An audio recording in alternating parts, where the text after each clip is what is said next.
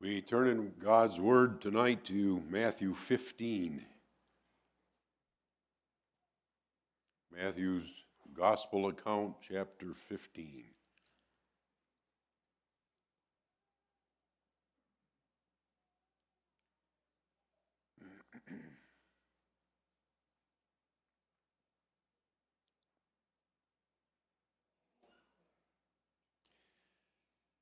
Then came to Jesus scribes and Pharisees, which were of Jerusalem, saying, Why do thy disciples transgress the tradition of the elders? For they wash not their hands when they eat bread. But he answered and said unto them, Why do ye also transgress the commandment of God by your tradition? For God commanded, saying, Honor thy father and mother and he that curseth father or mother, let him die the death. But ye say, Whosoever shall say to his father or his mother, It is a gift, by whatsoever thou mightest be profited by me, and honor not his father or his mother, he shall be free. Thus have ye made the commandment of God of none effect by your tradition, ye hypocrites. Well did Esaias prophesy of you, saying, This people draweth nigh unto me with their mouth, and honoreth me with their lips, but their heart is far from me. But in vain they do worship me, teaching for doctrines the commandments of men. And he called the multitude and said unto them, Hear and understand. Not that which goeth into the mouth defileth a man but that which cometh out of the mouth, this defileth a man. Then came his disciples and said unto him, Knowest thou that the Pharisees were offended after they heard this saying? But he answered and said, Every plant which my heavenly Father hath not planted shall be rooted up. Let them alone. They be blind leaders of the blind, and if the blind lead the blind, both shall fall into the ditch. Then he answered Peter and said unto him, Declare unto us this parable. And Jesus said, Are ye also yet without understanding? Do not ye yet understand that whatsoever entereth in at the mouth goeth out, or goeth into the belly, and is cast out into the draught? But those things which proceed out of the mouth come forth from the heart, and they defile the man. For out of the heart proceed evil thoughts, murders, adulteries, fornications, thefts, false witness, blasphemies. These are the things which defile a man. But to eat with unwashen hands defileth not a man. This far, we're going to read God's word tonight. Our text is found in verses 10 and 11 and then also an explanation of what Jesus says there in verses 15 through 20. So we'll read just those verses, verses 10 and 11. And he called the multitude and said unto them, Hear and understand, not that which goeth into the mouth defileth a man, but that which cometh out of the mouth, this defileth a man. And in verse 15, then answered Peter and said unto him, Declare unto us this parable. And Jesus said, Are ye also yet without understanding? Do not ye yet understand that whatsoever entereth in at the mouth goeth into the belly, and is cast out into the draught? But those things which proceed out of the mouth come forth from the heart, and they defile the man. For out of the heart proceed evil thoughts, murders, adulteries, fornications, thefts, false witness, blasphemies. These are the things which defile a man, but to eat with unwashen hands defileth not a man.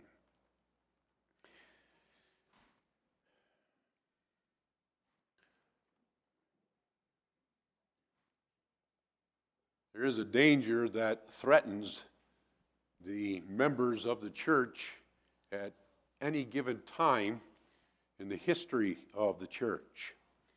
And that danger is easily summarized for us in two words dead orthodoxy. Dead orthodoxy is not the same, obviously, as orthodoxy itself.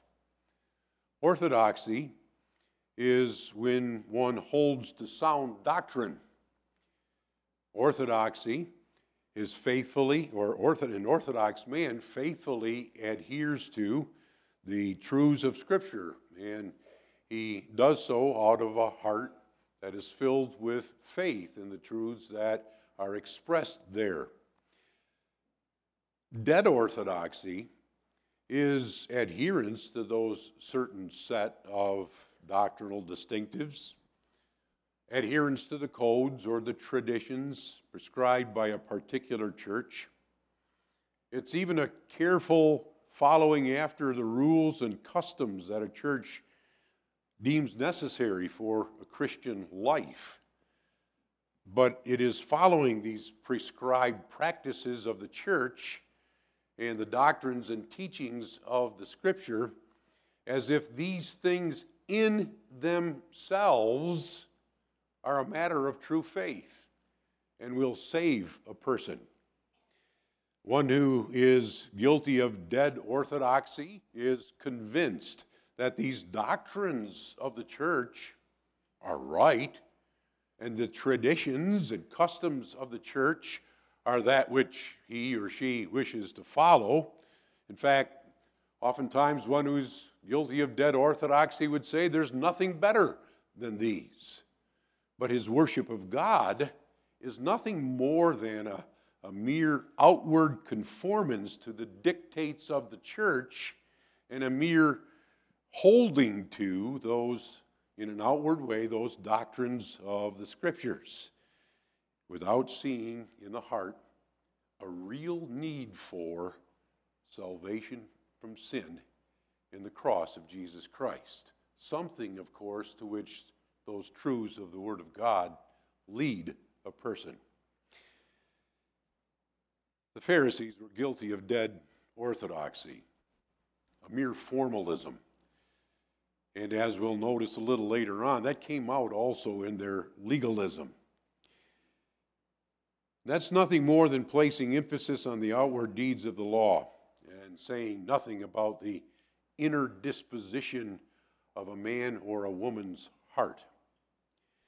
That's what Jesus now faced when these Pharisees confronted him once again while he was preaching. They came to Jesus in an attempt to slur his integrity as a teacher of the people. Huh. Why do your disciples now eat food with unwashen hands? That's not according to the tradition of the elders that they gleaned from the Old Testament laws of Moses. You did not teach them that that's a tradition of the church, that they might, not eat food without washing their hands first? If you didn't teach him that, you are not much of a teacher. You're not a very good person if you allow your disciples to do something that's, well, against the tradition of the elders. When the Pharisees brought this accusation against Jesus, Jesus was given an excellent opportunity, as he often had during his earthly ministry, to teach the people around him two things.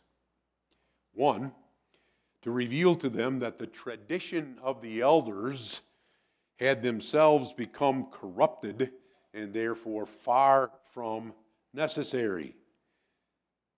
In vain they do worship me, teaching for doctrines the commandments of men.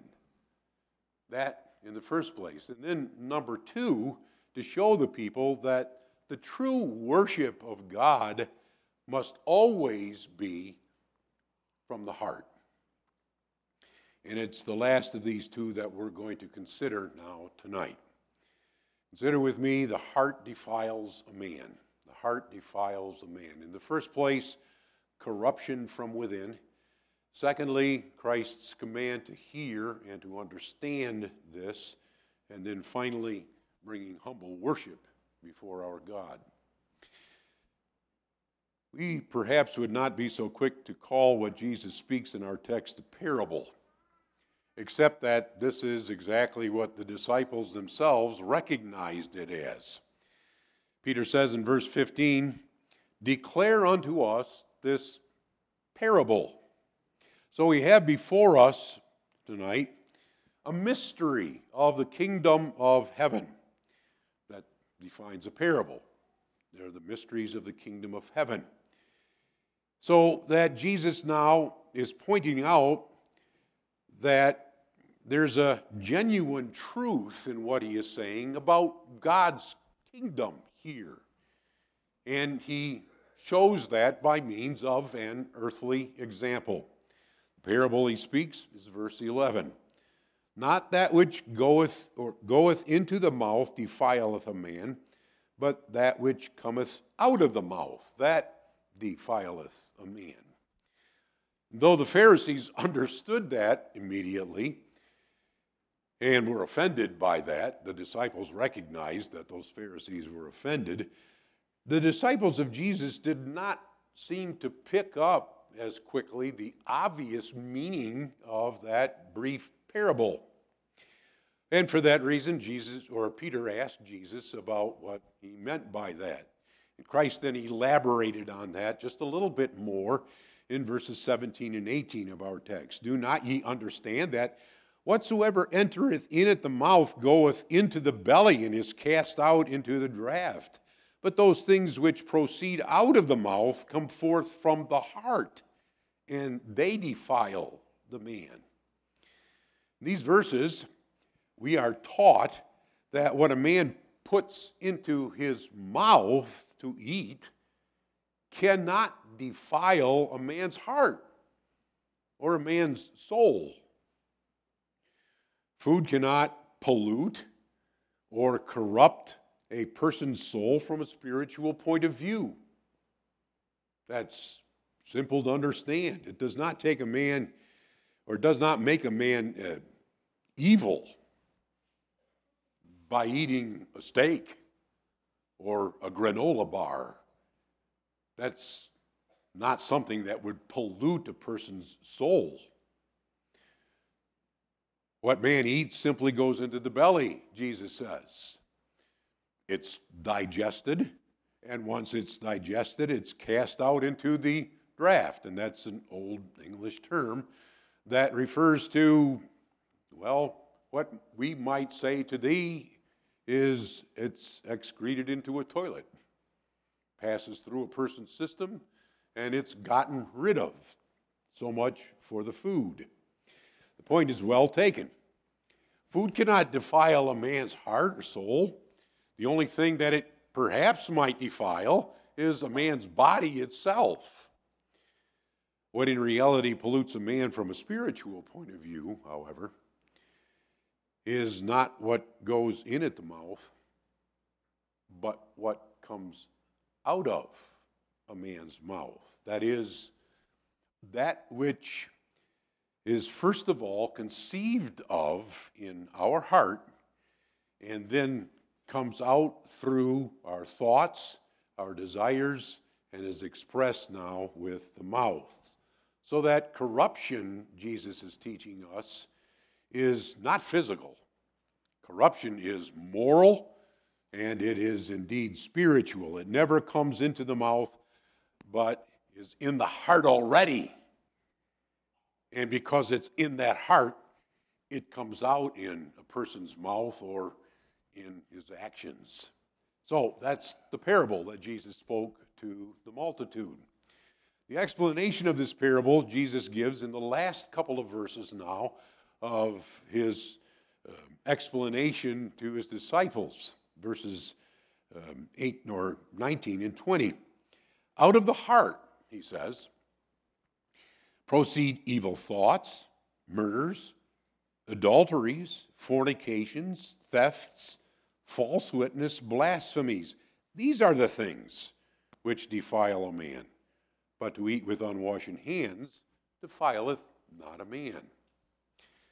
Now, we are made to see that Jesus had direct reference now to the charge that the Pharisees were leveling against him, namely, that his disciples had eaten food without, first of all, washing their hands. That was considered a tradition of the elders, a violation, therefore, they felt of the laws of Moses, because after all, that tradition they believed was gleaned out of those laws of Moses and was recorded in the book there of the traditions of the elders.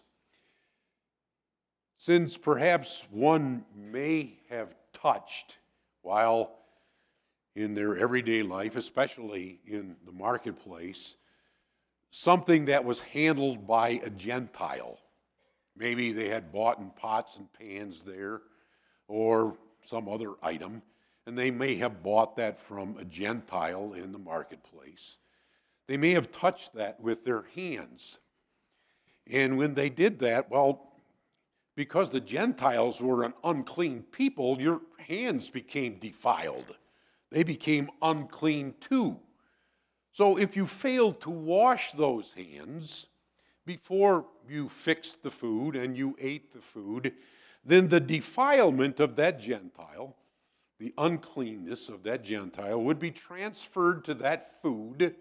You would eat that food and it would defile your soul. You may do that. That was the tradition of the elders. At one and the same time now, Jesus exposed the foolishness of that tradition and made plain that sin now is not a matter of what's going to go in your mouth, but sin is a matter of the heart. And it is that sin that defiles a man. It comes out of his mouth and it is revealed in the external actions of a man. The heart, now, in verse 19 of our text, does not refer, of course, to this physical heart that, that's now beating in our breasts. But the Bible, in many different places, speaks of the heart as the, the spiritual core or the spiritual center of a man's being. In Greek and in Roman thought, the heart was considered that out of which proceeds all of a man's thoughts, all of his desires, all of his emotions. But the, def- the Bible d- defines heart in a more specific way. Defines heart as the very center of a person's morality, the center of a man's or a woman's spirituality. The heart is that which places us, therefore, in contact with the spiritual. It's, it's the life source of our soul. That's a man's heart. And therefore, it is that within man which determines whether he is going to do good or perform evil. If the heart is corrupt, if the heart is defiled now with sin, if that heart is depraved, then what is going to proceed out of that man's spiritual center are wicked thoughts and wicked desires. And then those thoughts and those desires of one's soul manifest themselves in the things that a man says or these evil thoughts and desires will produce evil. Evil in our mouths, evil in our, the actions of our bodies. And then the opposite is true as well.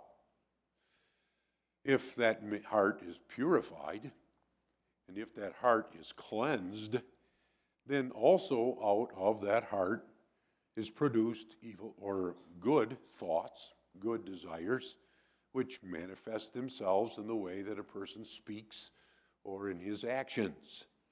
So Jesus' point is this the heart of man is not defiled or polluted uh, simply because he eats food with unwashed or unclean hands.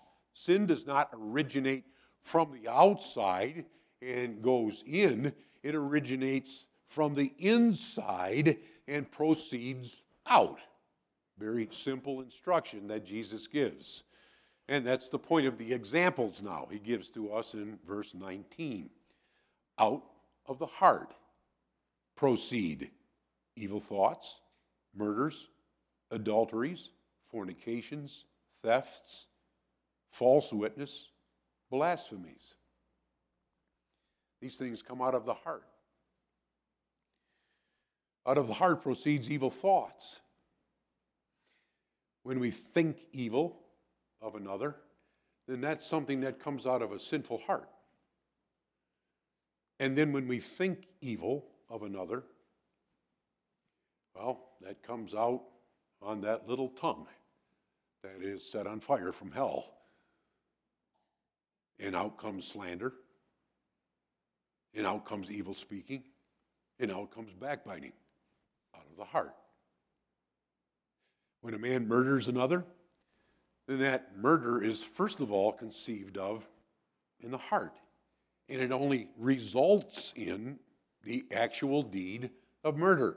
I can, in fact, be just as guilty, we know from our treatment of the law, of murdering someone, because so often in my heart I have killed a brother or a sister, even when that sin hasn't been translated necessarily into actions. I'm a sinner.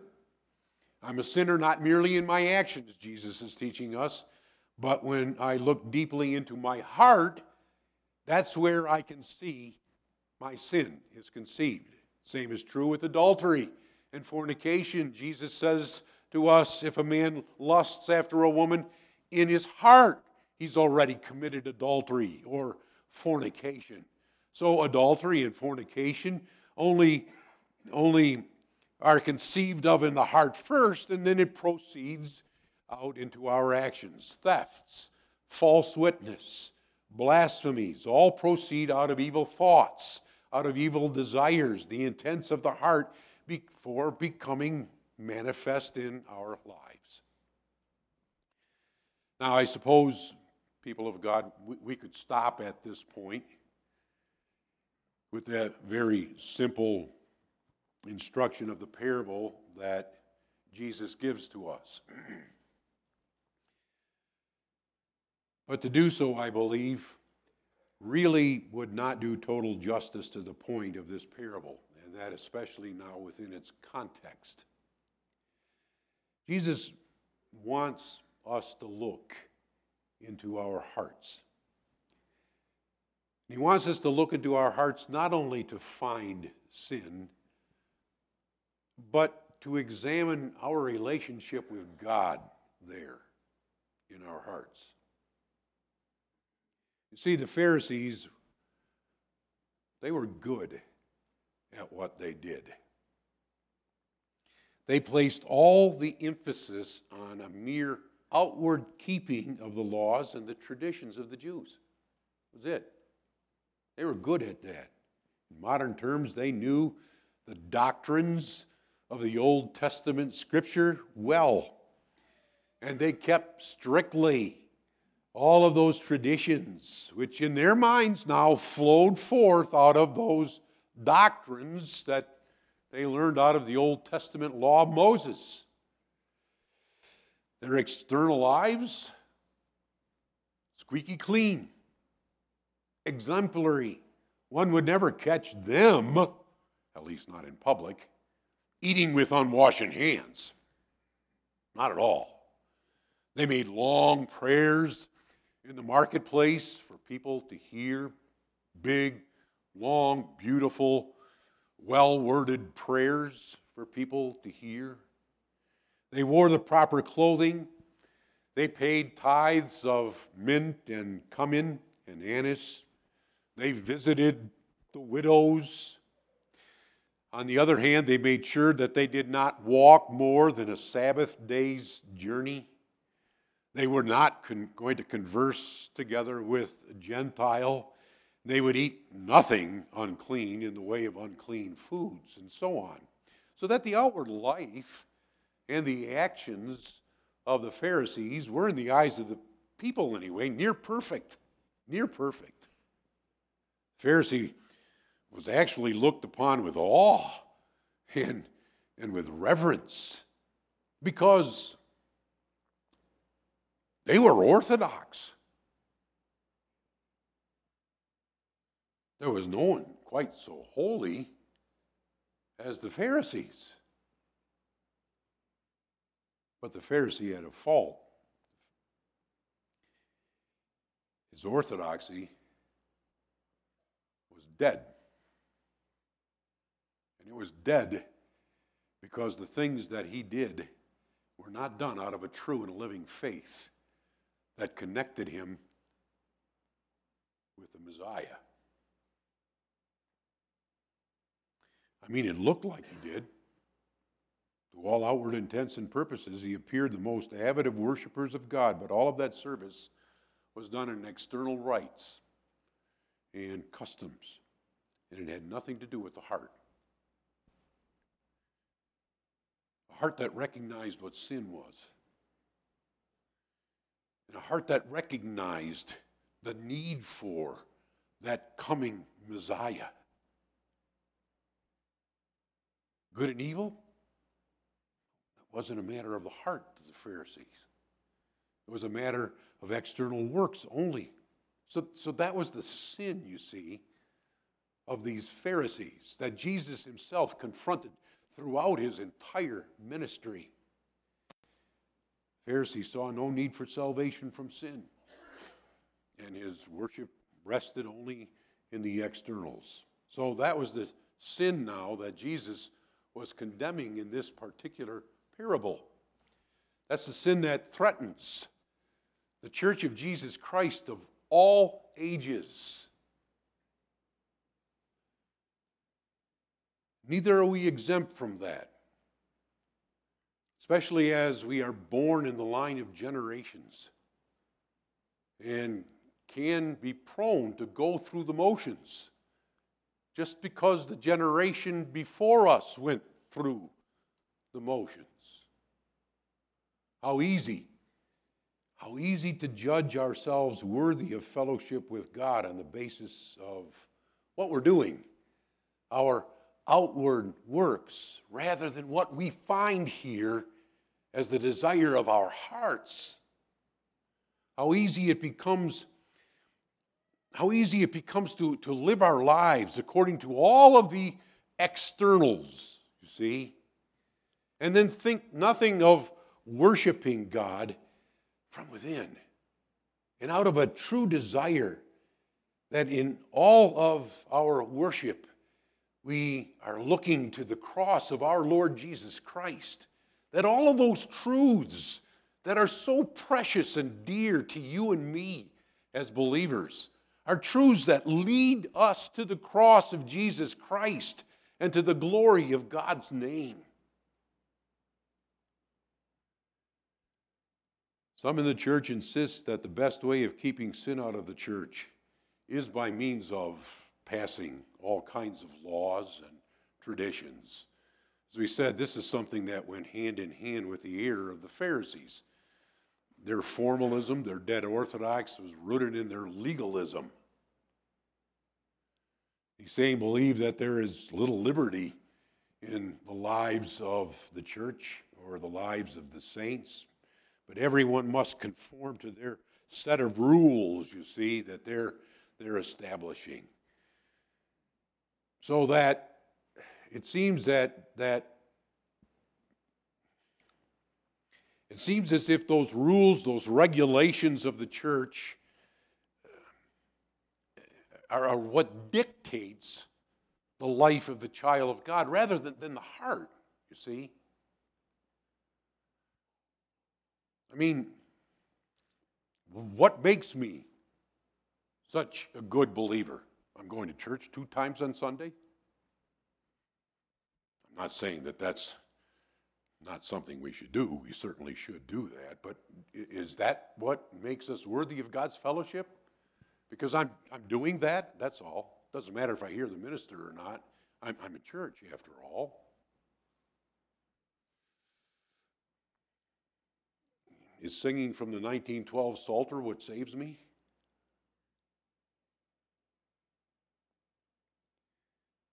Is using the King James Version what saves me?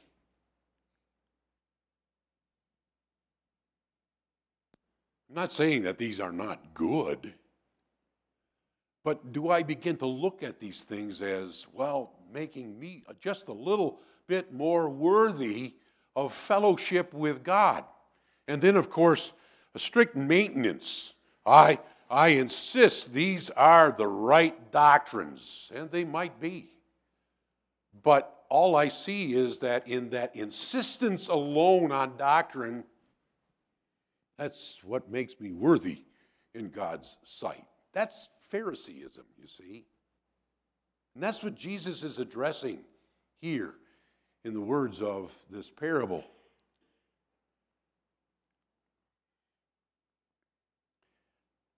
Obedience to God on the one hand and sin on the other hand, Jesus says, proceeds out of the heart. And all of these externals in themselves can not necessarily proceed out of the heart, but might become only external deeds that we perform. And Christ was vehemently opposed to that type of an attitude that the Pharisees now were exhibiting.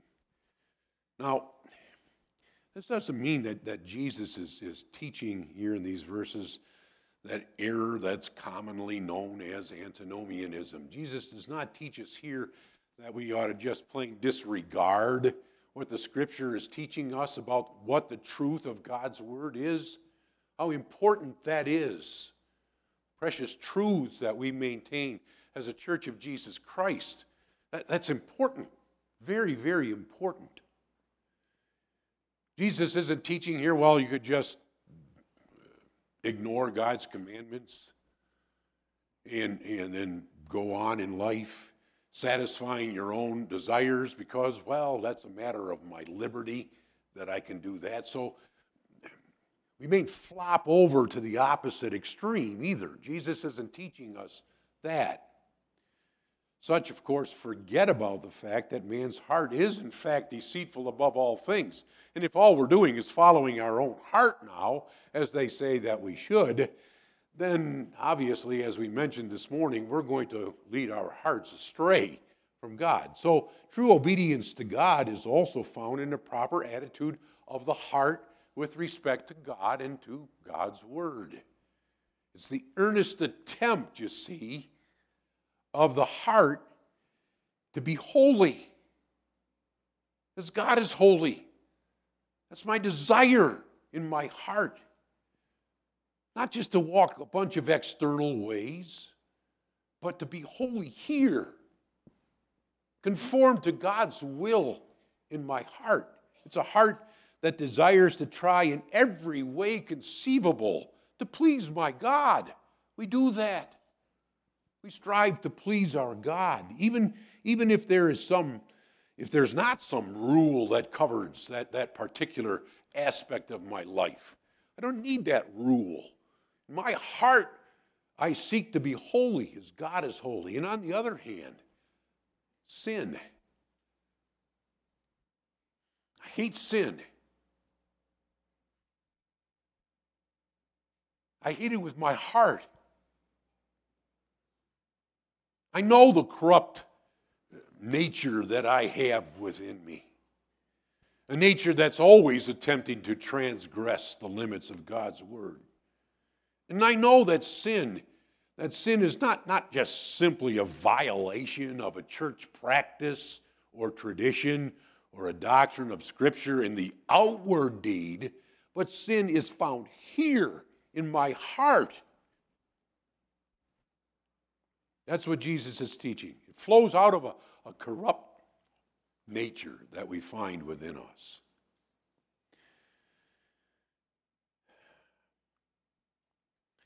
That's a dangerous threat. And we've heard now the dangerous threat to our spiritual well being. As believers, we, we hear that. So, the command of Jesus Christ now in the Word of God that we have before us is found in verse 10. And he called the multitude and said unto them, Hear and understand. And we do now want Jesus to hear the words of Peter and the disciples when he said to them in verses 16 and 17, Are ye also yet without understanding? Do not ye yet understand? We are called upon by our Savior here to, to pay attention, to understand what Jesus is telling us. That's the idea of the word here, to pay attention to. And then, of course, we must apply our hearts.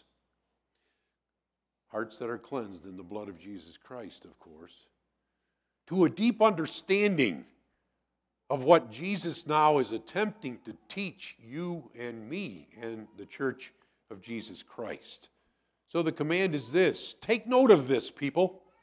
Take note of this and understand what I am saying to you. And we can do that. We can do that by God's grace, a grace that works within our hearts, having delivered us into the light of our salvation. The Pharisees the Pharisees knew what Jesus was speaking. As we said, they caught on before the disciples actually knew. And yet they did not hear. They did not understand what Jesus was teaching them here. And Jesus explains why that's true in a couple of chapters previous to this one, Matthew 13. He explains why they could hear and yet not hear, and understand what he was saying, yet, yet not understand spiritually. He says in Matthew 13, verse 11, because it is given unto you, people of God, to know the mysteries of the kingdom of heaven, but to them it is not given. And then a few verses later in uh, verse 13, therefore speak I to them in parables. This is what he's speaking to us a parable. I speak to them in parables because they, seeing, see not. By hearing, they hear not, and neither do they understand. So Jesus says here, hear it and understand what I'm saying to you. And the Pharisees could hear it, they could understand what Jesus was saying to them, and yet they couldn't hear it. They, they couldn't understand it with their hearts. In other words, what Jesus was teaching here in our text fell on dead hearts. Hearts in whom God did not work by his grace. In hearts that Christ did not work in by his spirit. They were unbelieving hearts. But, but, but the Pharisees were exemplary in their walk of life. They were, they, they were so holy. How can you honestly say that they were unbelievers? Listen to what Jesus says now concerning them in verse 8 of the chapter we read tonight. This people, and this is a quote from Isaiah this people draweth nigh unto me with their mouth and honoreth me with their lips, but their heart is far from me. Now, Jesus applied that to the Pharisees, but that was something that Isaiah was applying to the saints in the Old Testament. Not to the saints, sorry. To the members of the outward church now, to Judah and to Israel in the Old Testament. They honor me with their lips, but their heart's far from me. They didn't hear, they didn't understand. They didn't understand what the sacrifices were all about in the Old Testament.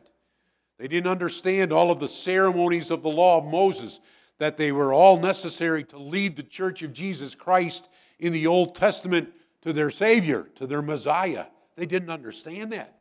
So they put all of their trust in those sacrifices. If I go to the temple and I sacrifice, that's going to save me. The action itself is going to save me. Going through the motions is what's going to save me. Their hearts were darkened in unbelief. The Pharisees' hearts were darkened in unbelief. And no matter what Jesus now told those Pharisees, they weren't going to change their ways. Not at all. They heard, but they did not hear with a believing heart. They understood what Jesus said, but they did not understand with any kind of a spiritual understanding of faith. And that attitude of the Pharisees must not, must not characterize us as God's people. When we hear these words of Jesus,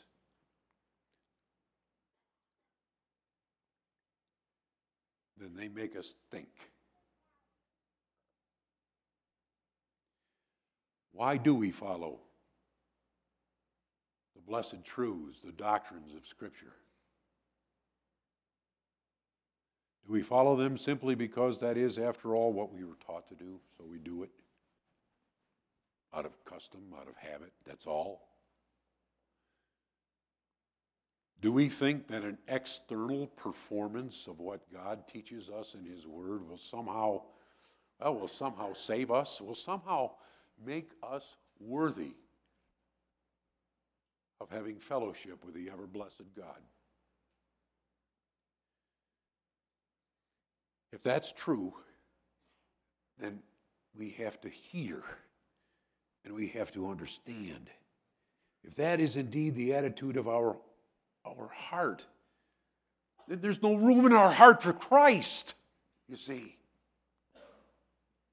The only conclusion to which we may come as we look into our own hearts is that God desires truth on the inward parts.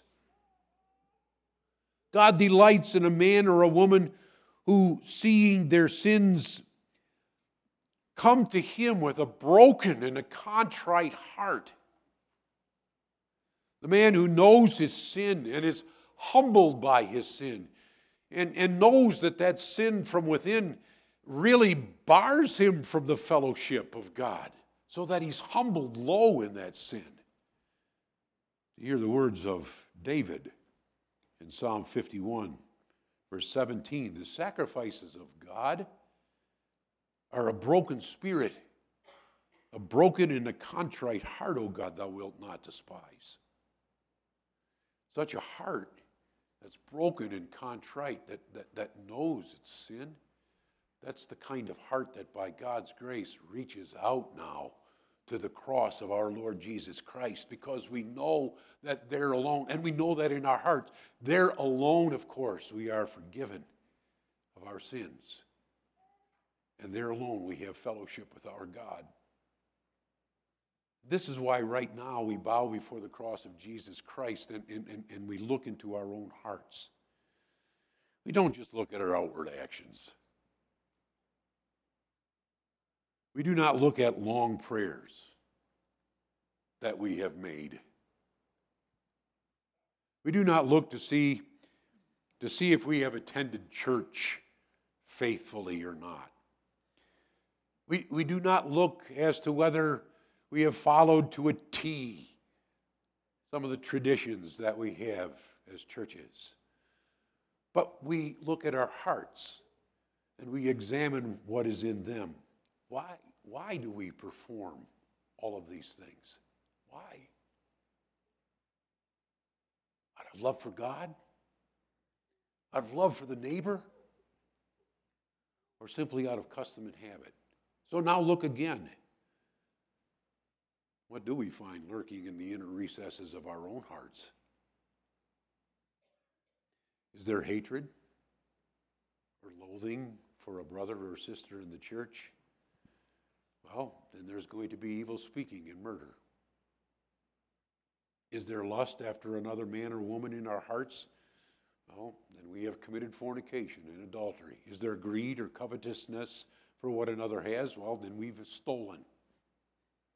Do we think evil of another? Then there's going to be false witness. There's going to be blasphemies. What, what then do we confess concerning ourselves?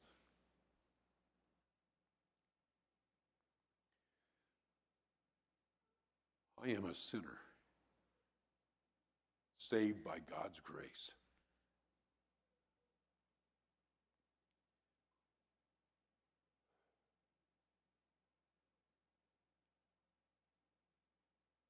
Then, dear sinner, we need Christ. Looking in our own hearts, that's the question that we ultimately ask ourselves. Do we need Jesus Christ and the salvation that he has freely earned for you and me on the cross?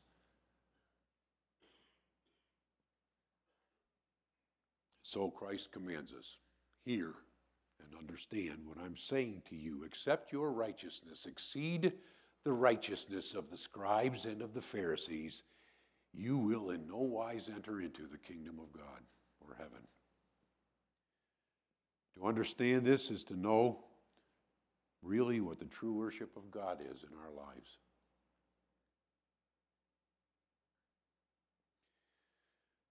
Only then will we humbly come before our God with the true knowledge of our need for Christ and worship Him in the beauty of holiness and desire in our worship fellowship with the ever blessed God. We need Christ. And with that knowledge, we come before God on bended knee and we worship Him. We, we sorrow over sin, we repent, and we look to God for deliverance. And then all those blessed truths that He's given to us, we will begin to see in them all that they really lead us to the cross of Jesus Christ. And to deny those truths leads us away from the cross of Jesus Christ. That's why we believe these things. Christ gives us salvation in the cross of our Savior. And by his blood alone, you and I are redeemed from evil, from the very evil and sin that plagues a person's heart, and out of which come now evil speakings and evil actions. We look, therefore, don't we? Always, we look to the cross of Jesus Christ, our Lord, and we cling to him, and we find comfort also in that cross of our Savior because there alone is our salvation. And then from the heart, true worship of God will flow. A, a worship that truly brings glory to the God, name of our God.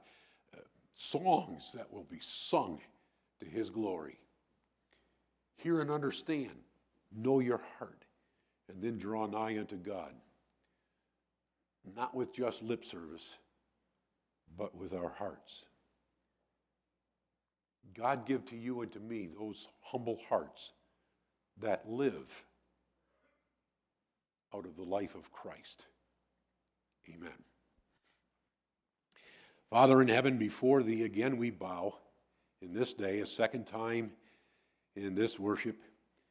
And we give unto thee our praise and our thanksgiving. Thou hast delivered us from our sin in the precious blood of our Savior. And all our praises, all of our worship ring out to thee from hearts that are filled with gratitude for the salvation thou hast given unto us. Indeed, Father, may we give thee service from the heart.